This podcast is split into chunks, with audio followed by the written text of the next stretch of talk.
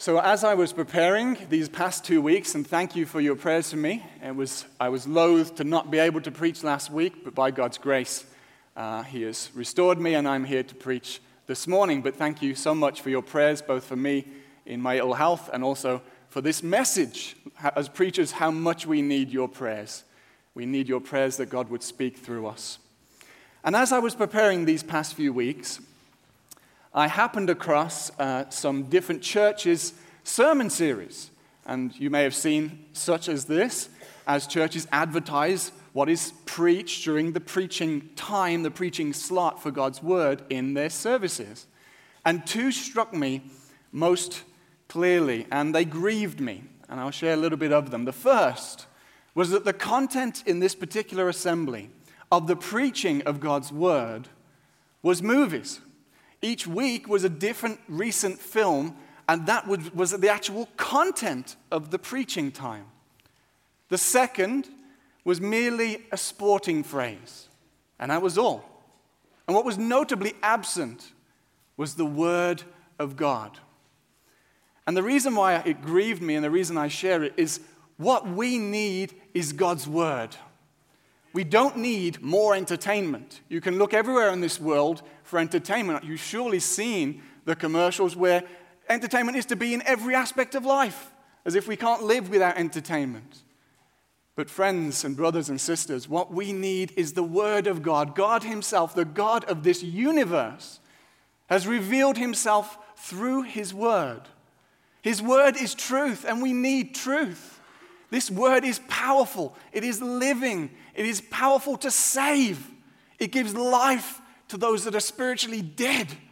This is the word of God, and this is what we need. We need to go through it verse by verse, chapter by chapter, book by book, so that we would have the whole counsel of God. That is why we're in God's word this morning, and that is it precisely what we need.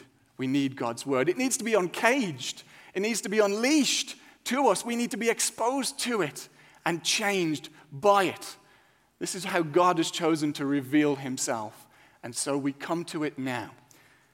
So turn with me to our passage. This is Acts chapter 13, starting at verse 42 and going through to verse 52 to the end of the chapter. So turn with me in your Bibles to our text. So beginning at verse 42. As they went out, the people begged that these things might be told them the next Sabbath. And after the meeting of the synagogue broke up, many Jews and devout converts to Judaism followed Paul and Barnabas, who, as they spoke with them, urged them to continue in the grace of God. The next Sabbath, almost the whole city gathered to hear the word of the Lord. But when the Jews saw the crowds, they were filled with jealousy and began to contradict what was spoken by Paul, reviling him. And Paul and Barnabas spoke out boldly, saying, It was necessary that the word of God be spoken first to you. Since you thrust it aside and judge yourselves unworthy of eternal life, behold, we are turning to the Gentiles.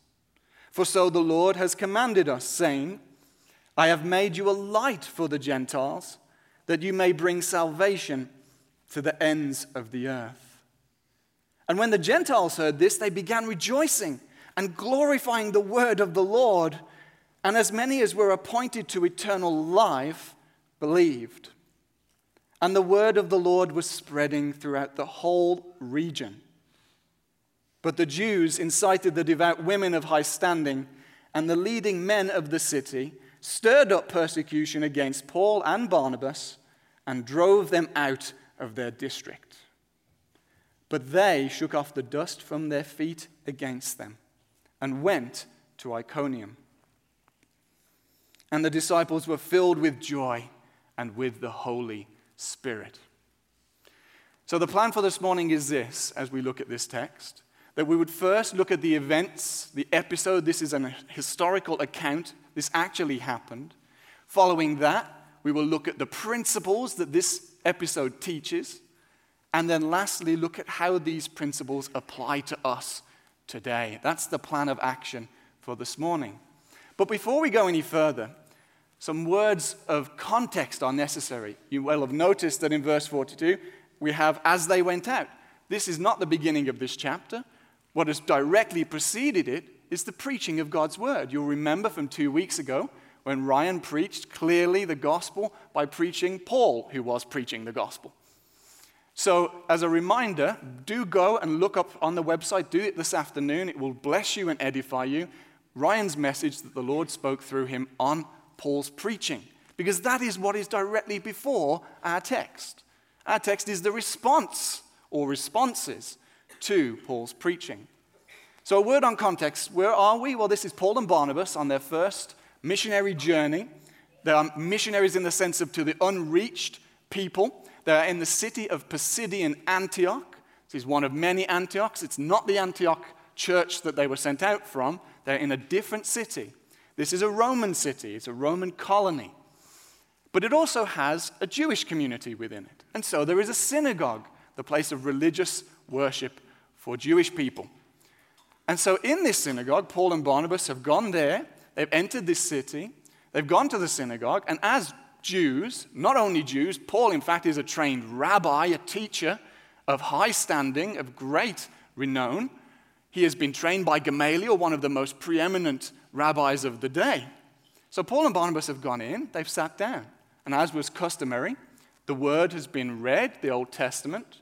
And then, again, this was normal in the synagogue. It was an opportunity for anyone to stand up and give an exposition, a word, a word of encouragement. So Paul and Barnabas have been asked, they've been invited, brothers, if you have a word, come up and speak it to us. And so Paul has gone and he has preached the good news of Jesus. Specifically, by way of reminder, he has preached that Jesus is God's promised Savior. He fulfills all of the Old Testament prophecies of God. And more than that, if you believe in Him, your sins will be forgiven. You will be freed from the slavery of sin that the law could not free you from. And finally, and most wonderfully, if you believe in Jesus because of his cross and his resurrection, your sins have been paid, you've received the righteousness of God in Christ, you are thus declared righteous by God. Through the works of the law, no one can be declared righteous, but by faith in Christ, he says, the Savior of God you can be declared righteous by God Himself. How wonderful is this good news? And that's what Paul has preached, and that comes just before what we've seen. So now let's look at the episode. Look with me, verse 42. We're going to go through and see the movement of the events that happen. There will be positive reactions, specifically of faith. There will also be negative reactions of rejection and opposition to the gospel. So in verse 42, we see first a generally positive reaction. Look there. As they went out, that is, the people in the synagogue, I should also, we should also note here that the audience of the synagogue contained three different groups, or two, but three, we'll go with three. The first is ethnic Jews, those who were Jewish people. The second is those who were full converts to Judaism, that is, the people who were not ethnically Jewish, but who worshipped the God of the Old Testament, the God of Israel, and kept all of the law. They were grafted into the community of the Jewish people fully, they were as part of it, within it. The other group is God-fearers. We've seen these already. We've seen one of these such people, Cornelius. These are people who are not ethnically Jewish, but they do worship the God of the Old Testament. However, they are not full converts. They don't keep all of the law. In fact, they have not been circumcised. So they are not within the community of faith, but they would have been in the synagogue, there to hear the Old Testament read. This was the audience. So, of this audience, we have a generally positive reaction. Look in verse 2, uh, verse 42. The people begged that these things might be told them the next Sabbath. They were intrigued, they were interested, they wanted to hear more. But that doesn't mean that they had believed. They hadn't. This overall group had been interested, intrigued, they wanted more, but they wanted more in a week's time on the next Sabbath.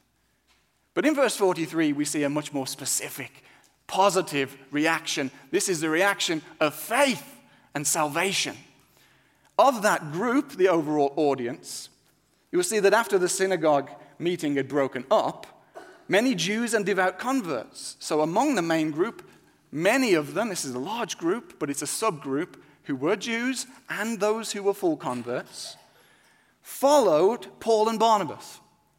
Have you seen pictures on the news of celebrities coming into airports? How they're mobbed and people are clamoring after them? Picture something like that. But there's a distinct difference. Those who follow after Paul and Barnabas, it's not them that they want. It's not them that they're clamoring after like celebrities. What they want more of, what they must have more of, is the gospel. It's the message. They have trusted in Jesus, and so they can't wait. Next Sabbath is too long. They cannot wait any longer. They must have more of the gospel. And so, as they follow Paul and Barnabas, this is an interesting scene, who are going back to their place of lodging. This crowd follows them. And as they go, Paul and Barnabas continue speaking with them, likely preaching more of the gospel and explaining the full significance of Jesus as Savior. Why are they so intrigued? Why do they, must they have more of the gospel? Because they've believed in the gospel. They have believed in Jesus Christ and been declared righteous. See how what Paul and Barnabas says to them, says to them at the end.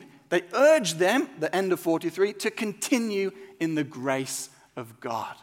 You can't continue in something if you aren't already in it. They are in the grace of God. They've been saved by grace through faith from the preaching of God's word by Paul. That's what's happened. This is salvation for this group. And it's a large group that was there in the synagogue. Turning now to a week later, you'll see that this is now the next Sabbath. We fast forward one week. Verse 44. On the next Sabbath, almost the whole city gathered to hear the word of the Lord. This is not hyperbole. We should picture here several thousand people. There's debate about whether this would be in the synagogue, as it was the previous week, or in an open area of which there were many in the city that could have accommodated such a crowd. But either way, the whole city, you notice that. It's not just those who were in the synagogue, it's not just Jews and converts and God-fearers. It includes Gentiles, that is, people who are not ethnically Jewish and don't currently worship the God of Israel. The whole city almost comes out to hear the word of the Lord. What a reaction, a positive reaction from this Roman city. So they come out to hear the word of the Lord. But then a negative reaction. Look in verse 45. But when the Jews, this is the Jewish leaders and those under their influence, when they see the crowds, they are filled with jealousy and more so than that, they begin to contradict what was spoken by Paul, reviling him. This is surely a negative reaction, a rejection of the gospel, and an opposition to the gospel. Why are they jealous? Well, surely it is because of the crowds, yes.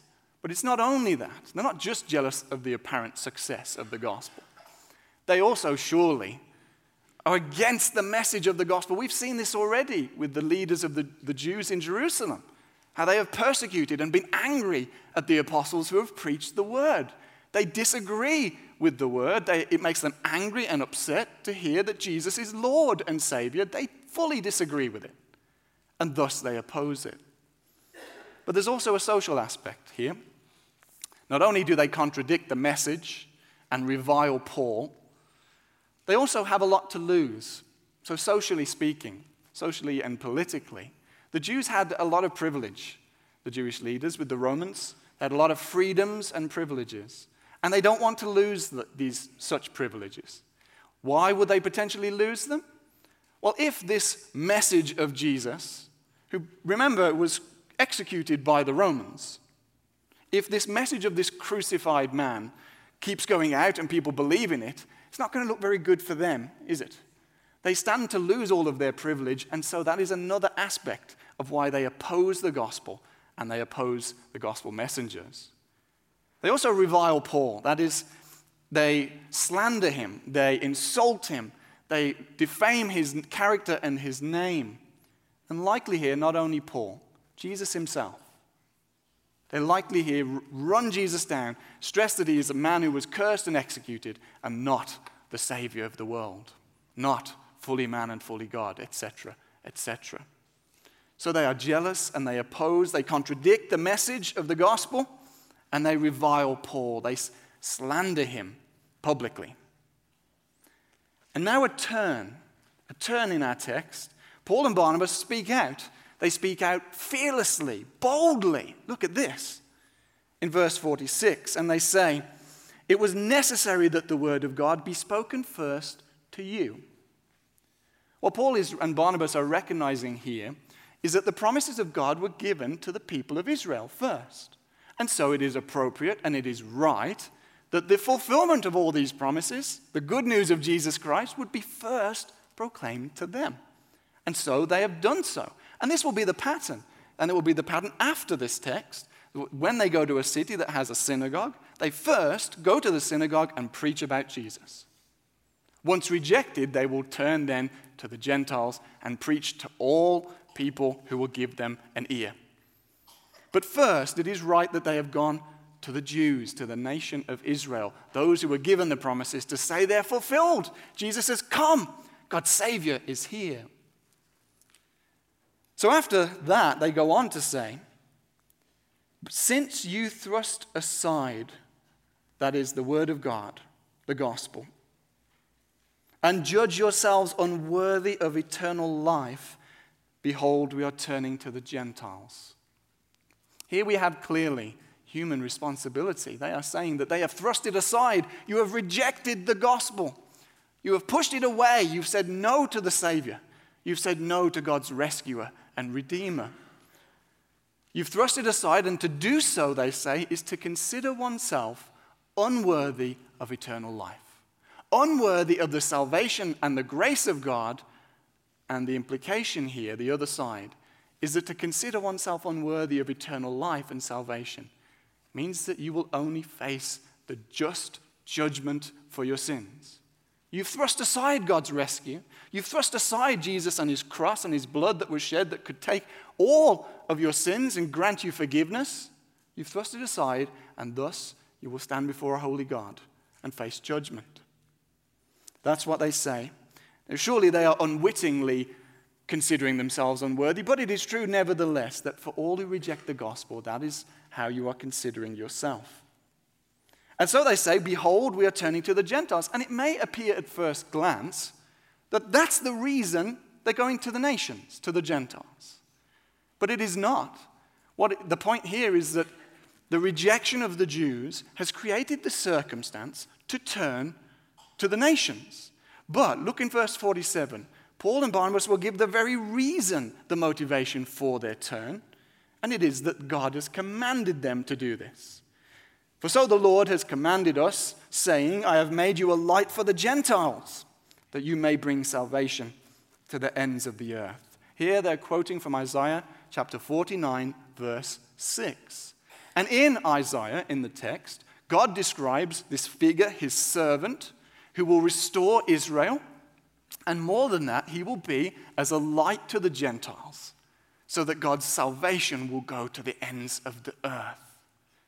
Now, we know from Luke's Gospel, chapter 2, verse 32, that Jesus is the one who does this role. He fulfills the role of the servant who brings salvation and the light of salvation to all the nations so that God's salvation spreads throughout all of the earth. We know this because in Luke 2:32, Simeon, the elderly man of God, has been told he will see God's salvation, God's Christ, his Messiah and Savior, and before he won't die until he sees him. And when he holds the infant Jesus in his arms, he will declare that he has seen the salvation of God. And more than that, he will describe Jesus as a light for revelation to the Gentiles and for glory for your people Israel. Did you catch that? Jesus is described by Luke through the words of Simeon as a light for revelation to the Gentiles. So surely Jesus fulfills the role of the servant. But Paul and Barnabas here say that they have been commanded. So it is that the followers of Jesus have been given also the role of the servant. It's different. They are to carry the light, the message of the gospel, and proclaim it to people. That is their role. So, thus, they say they've been commanded, they've been told by God to do this. And so, this is the reason they've turned to the Gentiles. The rejection of the Jews only, has only created the circumstance for the turn, but the reason is that it has always been God's plan to save and redeem a people from among all the nations. Do you see that? It has always been God's plan, and thus, in fulfillment of it, God's servants, followers of Jesus, fulfill this role and take the gospel to the Gentiles. And then look at 49. We have a summary statement that the word continues to spread, it continues to go out throughout the region. The word of the Lord was spreading throughout the whole region. This is what's in view here is that as people have got saved, they've shared the gospel. And as other people have heard the gospel and become Christians, trusted in Jesus, they have shared the gospel, and it is multiplying out throughout the whole region. How wonderful to see the spread of the gospel. And then, as we draw to the end of our account, we see that the Jewish leaders are not done yet. They in verse 50, they will go on and have incite, that is, to speak ill of the disciples of Paul and Barnabas and their message, and incite persecution, an actual program of persecution. They do this by going to the women of high standing. We don't know for sure, but it could well be that these women were benefactors of the synagogue. They were actually God-fearers. And so they, the leaders could speak to them and influence them. And so they incite them, the men of high standing, the leading men in the city, that is, this is the Roman officials, could well be the husbands of these women. And thus, incited by the religious leaders, the Jewish leaders, the city elites and officials persecute Paul and Barnabas in verse 50. They stir up persecution and persecute them and drive them out of their district. Drive out is probably not as strong as we should translate this. They were expelled, they were thrust out violently, likely beaten, and thrown out both of the city and of all of its boundaries. They are kicked out with force. That's what happens to Paul and Barnabas, the messengers of the gospel. Again, rejection. Again, opposition. And the last two verses, we see the reaction of the disciples to all of this. Firstly, in verse 51, they shake the dust off their feet against those that have just thrown them out.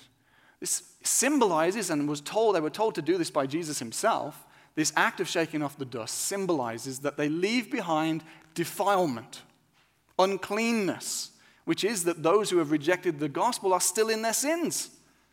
And secondly, and importantly, they shake the dust off their feet against those that have just rejected the gospel and kicked them out. That is to say, they are stressing that they are responsible for rejecting the gospel. They are responsible for the preaching of the gospel in this place by these two disciples that has ended. And so they move on to the next city in this missionary journey, to Iconium. And that's where we'll see, Lord willing, next week that they are. So, in the light of this persecution, what would we expect them to be? Upset? Fearful? Have a look. Verse 52 And the disciples were filled with joy and with the Holy Spirit. We've seen already the concept of being filled with the Spirit in Acts is subsequent to salvation. It is to have a deepened sense of the presence and power of God that actually empowers one and leads to bold preaching of the gospel. So, Paul and Barnabas here, rather than being upset, have great joy that has come from being filled with the Spirit. The Spirit's work in them, their deep sense of God's power and His goodness and His wonderfulness, His very presence, leads them to joy, not doubt, not fear, and certainly doesn't stop them from going on and preaching the gospel. They go on to Iconium with joy, beaten as they are, with joy from the work of the Holy Spirit. That is our text. So now, let's move to principles. And what we see in terms of principles is this that the preaching of the gospel leads to, first, inevitable gospel acceptance. That is to say, that when the gospel is preached, through the preaching of the gospel, some will believe. We've seen it in our text. We saw it in the first group, right in verse 43, We saw it again in 48 that the Gentiles believed, and importantly, we should add here, they didn't just believe, that when they hear the gospel, the Gentiles begin rejoicing and glorifying, that is, honoring the word of the Lord, the word of God. And then, this is very important, listen to the order. As many as were appointed, this is by God, as many as were appointed to eternal life believed. Not the other way around. It isn't that one believes and then is appointed. It is that if God has appointed one to eternal life, then you genuinely believe. You come to faith. And so, inevitably, from the preaching of the gospel, some will accept. Some will come to faith. Why? Well, because God is sovereign in salvation. Sadly, this is a, often a controversial truth, but it need not and ought not to be the case. It simply states this that God, in his sovereignty, in his rule, he rules over all that he has made, the whole universe. He is sovereign in salvation. So that if you come to faith, it is because God has appointed that you would. He has chosen you in him before the foundation of the world, Ephesians 1 4 says. We have been chosen, all who come to faith, in Christ to come to faith. The word appointed here is stressing God's making and moving us to faith, Him bringing us to faith. It stresses that God is sovereign in salvation. And this is why, this is the grounds and the, the evidence, or if you will, the reason that we come to faith, because God has chosen us to do so. This is clear in our text in verse 48 as well as in verse 43. And Jesus in John 10 will actually use a beautiful picture, a picture of sheep farming. You may not think that is a beautiful picture, but let me assure you, it most certainly is. And it's different. We need to add a, a bit of context here. Sheep farming in the West today, we move sheep, and oh, the, the farmers do, not that I do, uh, by dogs. We drive them. We have sheep dogs that move them to where they need to go, keep them safe, bring them to safe pasture. In Jesus' day, sheep farming was very different. The shepherd would call his sheep. His sheep, John, Jesus says in John 10, Jesus says, My sheep, my people, they know my voice. They know the voice of the shepherd. And if they then believe, it is because they are my sheep. He says to the, the, those who rejected him and don't believe, You don't believe because you aren't my sheep. You don't know my voice, and I don't know you. In fact, the shepherds would often stand around a communal pen in the first century, and each would call at times, and their own sheep would come to them. Look at, think of that picture. They would come to them, they would gather around their shepherd, they would know his voice. Jesus is the good shepherd, the noble shepherd, he says in John 10, who lays his life down for his sheep. But you see that those who are Jesus's, those who he has chosen before the foundation of the world, hear the voice of Jesus and respond in faith and are saved. That is the point. Indeed, it is also that God has ordained not only the ends, the salvation for the lost, his lost sheep, he's also ordained, the means. That is, his pre- people preaching the gospel. How does one come to faith? If not oh, or not even if not, one comes to faith, Romans 10 17 says, by hearing and hearing the word of Christ. God has ordained the means by which his people will believe the preaching of his word. And he calls his people to do that and to preach it. This is a wonderful doctrine that God is sovereign in salvation. And thus, inevitably, people will believe when the gospel is preached. I heard just recently that not many weeks ago, a lady came to this church, sat where you were sitting this morning. She heard Ryan preach God's word and the gospel, the good news of the Savior Jesus, and salvation for all who will believe. And she believed. She trusted in Jesus. It's happening here, it's happening amongst us. Praise God that inevitably He will draw to Himself men, women, and children who will believe genuinely his lost people, his lost sheep, and he saves them. His blood has been shed for them, and they are his. He's risen again to give them new life. This is for all who will believe. You see the sureness of salvation because God is sovereign in salvation. The second point is this that through the preaching of God's word, there will be inevitable gospel rejection. Inevitable gospel rejection. We could add here and opposition. We've seen this clearly in our text, haven't we? That the Jewish leaders have utterly rejected the gospel. They've contradicted, opposed the message, persecuted those who bought it. Indeed, there will be persecution. And do you remember that that verse, or that phrase in verse 46, look at it again. Paul and Barnabas, since you thrust it aside, the gospel and Jesus, and judge yourselves unworthy of eternal life. See the stress? Human responsibility, this is called, and this is a truth that stands side by side with the truth of God's sovereignty in salvation. Now, we cannot and we're not given to be able to reconcile them according to human logic. And, need, and we ought not to do that. We need not do that. What we are called to do is to affirm what God has told us in His Word. John Calvin makes this point abundantly clear in his Institutes. We aren't to speculate, we aren't to try and ask questions of things God has not given us answers to. Instead, we are to affirm what God has said, the truth of God's Word. We know that God is sovereign. We know that if one believes, it is because God has appointed for you to believe. But we also know that God holds us all responsible for, for, to turn to Him, and thus, if we don't, for our sin. Human responsibility and God's sovereignty, they stand side by side, neither one casting any doubt on the truthfulness of the other.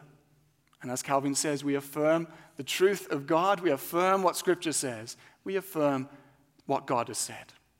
Jesus himself will say this in John chapter 6, verse 37 to 40. Let me read it. Listen and listen carefully for human responsibility and God's sovereignty. Jesus says this All that the Father gives me will come to me, and whoever comes to me, I will never cast out. For I have come down from heaven not to do my own will, but the will of him who sent me. And this is the will of him who sent me, that I should lose nothing of all that he has given me but raise it up on the last day. For this is the will of my Father, that everyone who looks on the Son and believes in him should have eternal life, and I will raise him up on the last day.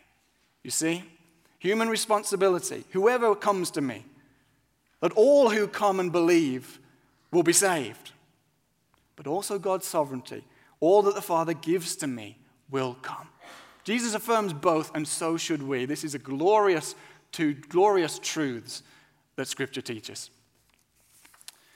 But if this morning you don't know him, if you are sitting here and by God's grace you've walked through that door, then friend, let me tell you this. Scripture tells us, God has t- tells us that from birth we are rebels against God.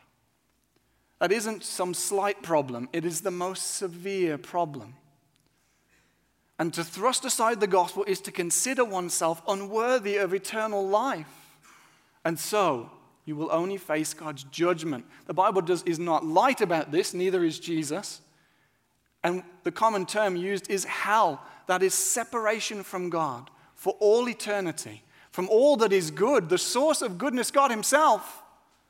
And instead, the picture in Revelation and elsewhere is of a lake of fire that burns forever but doesn't consume. This is eternal conscious torment. This is your state. This is what you are going to and your destination if you don't believe in Jesus. Sins will be dealt with one of two ways, ultimately. Either you will stand before God and be responsible for all of your sin. The wrath, the judgment of God will remain on you, and you will stand before Him and thus face just judgment. Or your sins have been taken and paid. The punishment for them, the righteous punishment and wrath of God, has been poured out on Jesus, God and man. And so, for all who believe, your sins have been paid and are dealt with. And so, you will come before the fullness of the presence of God. And thus, you have been and will be declared righteous on account of Christ. Friend, Please Don't leave this place without talking to someone. There'll be people up the front and just others here who love the Lord. Talk to them. Turn to the Savior. Fly to the Savior. Cling to Him in faith and know that He will never, ever cast out any who come to Him in repentance and faith. Turn from your sin and believe in Jesus and be saved. And we urge you to do that. The Puritan John Owen says it this way. So listen to his words. I think these are wonderful. And he says this to you, unbeliever, today that in the declaration and preaching of God's word, Jesus Christ says to sinners, Look unto me and be saved. Come unto me, and I will ease you of all sins, sorrows, fears, burdens, and give rest to your souls. Come, I entreat you, lay aside all procrastinations, all delays. Put me off no more. Eternity lies at the door. Do not so hate me, as you will rather perish than accept deliverance by me. Jesus beckons you to come and believe and be saved by his grace. Do so, I urge you today. And then, lastly, in terms of our main principles, and this is an, a wonderful principle that through the preaching of the gospel, there will be inevitable gospel advance. Nothing can stop it. This is an unstoppable, unshakable mission of God that the gospel will advance. It has advanced in our text to Gentiles, it is, and it is advanced outward from there to the whole region. This is happening today. And not only that, it's happened in the book of Acts, it's happened in history since. One example would be the American missionary of the 18th century, David Brainerd. You should write down his name David Brainerd. Don't worry about the spelling, you'll find him. What a man of God he was, a man who had tremendous struggles. He really did have difficulties in his life, and yet he went to the native peoples in the northeast of America and he preached the gospel tirelessly, day in, day out, to the detriment of his own health. He preached. And in New Jersey, he preached to a, one of these such tribes and native peoples, and God brought about faith and salvation for many, many of them. You see the advance of the gospel? And a more pertinent update today, an example. The North African country of Eritrea is a country today where there is severe persecution for God's people.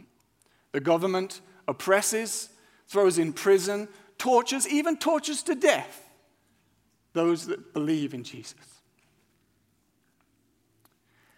And yet, God's people there are preaching. They're proclaiming Jesus to others. People are getting saved, and the house church, because they're not allowed an official church, is growing today in that land. The gospel advance is unstoppable. It is unstoppable. What a wonderful truth. We've seen it in our text, we've seen it in history, and it, it continues today. Indeed, we are still in that phase of Acts 1 8 that the gospel is going out to the end of the earth. These are our principles. What about our applications? A couple of quick words of preliminary uh, information and notes. You may be thinking, well, that's great for Paul. Paul and Barnabas are missionaries in the capital M missionary sense. They are career missionaries sent out to another land to proclaim the gospel to those who are unreached, to whom the gospel has not yet got to. But that surely and clearly isn't all of us. So, what is the church's mission? Well, very helpfully, Greg Gilbert, who you'll know from Claris, and Kevin DeYoung have written a book appropriately called What is the Church's Mission? You can get it in the book nook. I urge you to do so. And they have very helpfully put together all of the New Testament evidence and data about the church's mission. That includes the complementary accounts of Jesus' commissioning of his disciples before he ascended. And they put it this way let me read you their definition because it is so, so biblically accurate. They say this the mission of the church is to go into the world and make disciples by declaring the gospel of Jesus Christ in the power of the Holy Spirit and gathering these disciples into churches that they might worship the Lord and obey his commands, now and in eternity, to the glory of God the Father. Did you get that? That's the church's mission. They also give an even more helpful summary of that, and they put it this way The church's mission is to win people to Christ and build people up in Christ. So, thus, our mission is all of that. It is certainly more than just proclaiming the gospel, but it is by no means less than proclaiming the gospel. People will not come to faith and be won to Christ and believe in Jesus unless they hear the gospel, preach the good news of Jesus. That He has given us to do. And this is our duty. This is a command. It's not an optional extra, friend. It isn't just for those others to do, it is for all of us to do. To preach the gospel, to proclaim Jesus, declare the good news of salvation in Him through faith. That is what you are called to do, Christian. We've been given this duty, but it's also a tremendous, joyous privilege. A picture that may help you in terms of our identity as in this mission for all of us believers. In 2 Corinthians 5 18 to 20, Paul will say that we are ambassadors for Christ. Do you get that? We are ambassadors for Christ that we've been given the ministry of reconciliation. God, in fact, appeals to men, women, and children to come to faith through us. Think of how wonderful and how honored the position, especially in diplomacy, it is to be the ambassador of your king, of your sovereign. Think about what it is to be an ambassador of the King of Kings, the Lord of Lords. This is our identity. Friends, we must embrace it and share the gospel with the lost, with all that God has put in our lives and in our spheres of influence. What a privilege and what a duty it is to be on mission for Jesus. So, to our applications proper. First, we must know that God is the one who saves sinners and be comforted. Are you comforted by God's sovereignty in salvation? You should be. I can't even think how you could possibly share the gospel thinking that the weight of the person's salvation depends on you. It does not. We are relieved, we are released and freed to share the gospel, knowing that God will save, knowing that He will draw. We can't mess up salvation, we can't stop God from saving, but He does choose to use us, and He does call us to preach the gospel.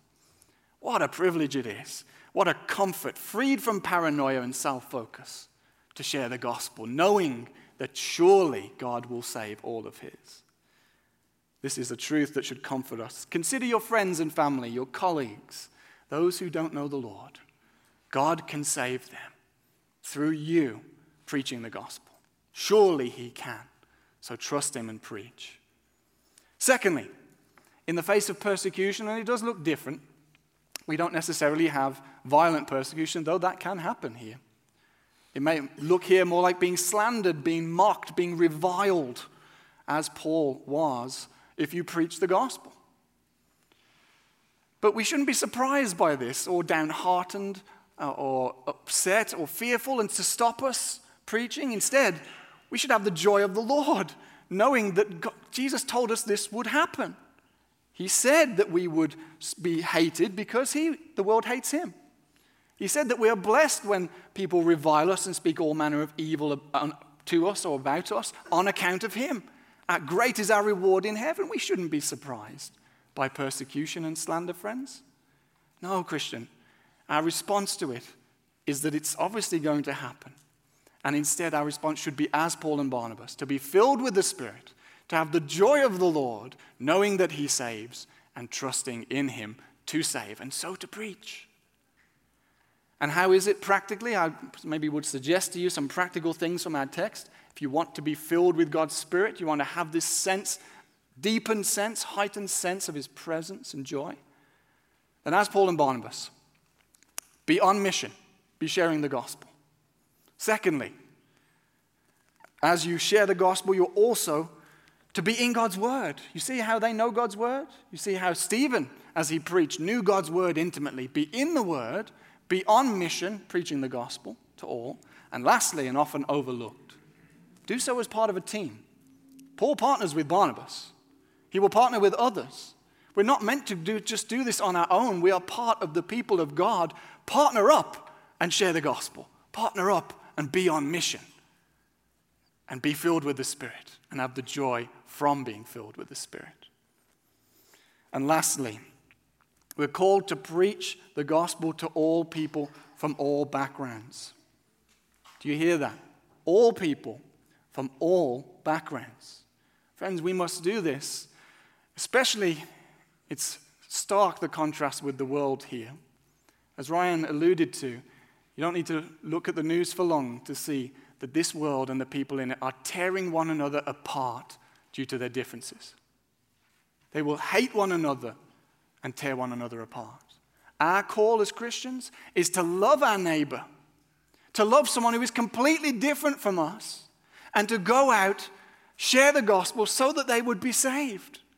It's the very opposite of what the world does that fights and hates due to difference. We look to those who are completely different from us, love them, know that they need the Savior, and share the gospel with them. That is what it is to love one's neighbor. It is actually hateful not to share the gospel with them. We're called to do so, empowered by God's Spirit, and so we should do so.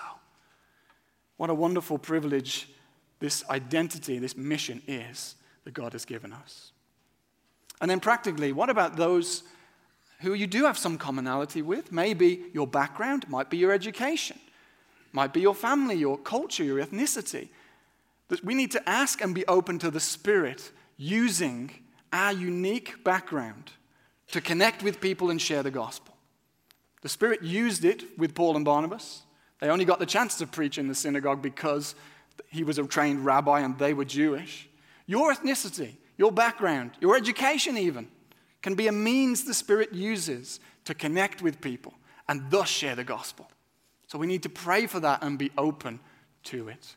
Indeed, we should pray for opportunities.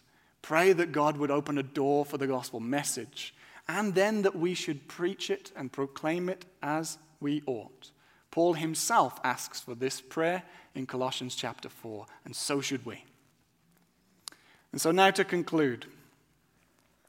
I should actually, before concluding, add this practical note in terms of reaching out to those who are different from us. You have a wonderful opportunity that our church here already partners with. That is international students. Now, Josiah Bellflower, our wonderful missions minister, wonderful is my addition, he may or may not agree with that. He would love nothing more than for you to come to him and get involved reach out, get to know an international person who is completely different from you, and share the good news of Jesus Christ with them. This is a practical opportunity for you to do so. He would love to get your emails, have his inbox filled with you, coming to him and spending all of his time, maybe not all of it, but most of it, in talking how you can be involved and how you can practically share the gospel with people who are completely different to you. And so now, as we end I'd like to leave you with a picture a picture of the sure end of the mission of God. This is going to happen. This is happening. And this is sure because God is sovereign. In Revelation chapter 7, we read this. This is the vision of John of the end of time. He says, After this I looked, and behold, a great multitude that no one could number from every nation from all tribes and peoples and languages, standing before the throne and before the Lamb, clothed in white robes with palm branches in their hands, and crying out with a loud voice Salvation belongs to our God who sits on the throne and to the Lamb. Do you see? The nations, the redeemed people of God from all the nations. What a privilege to share the gospel. What a privilege to be an ambassador for Christ and I pray that we would be filled with His Spirit to do so. Let me pray for us. Lord God, I thank you for your word. Lord, I thank you for your truth. And Lord, I thank you for Jesus, for your grace to us in Christ. If it was not for Christ, we would be lost and deserving of only your judgment. Your wrath would have remained on us. But Lord, salvation is all of you. You get all the glory, and you will always get all the glory. Lord, you've saved us. Lord, you've come in the person of Christ and bled and died on a cross. You've gone through that utter agony so that you would cleanse us from sin. And you've risen again, given us eternal life and new life in you. You've defeated sin and the power of sin. You've defeated death. It no longer has a sting for us. Lord God, thank you. Lord Jesus, thank you. I pray now that you would help us. You would fill us with your spirit, that you would have us in your word, that you would have us on your mission, joyfully, in spite of all persecution, praising you and preaching the goodness of God in Christ to all people. This you have given us to do, and you empower us through your Spirit to do it. Thank you, Lord Jesus. We pray this in your precious name. Amen.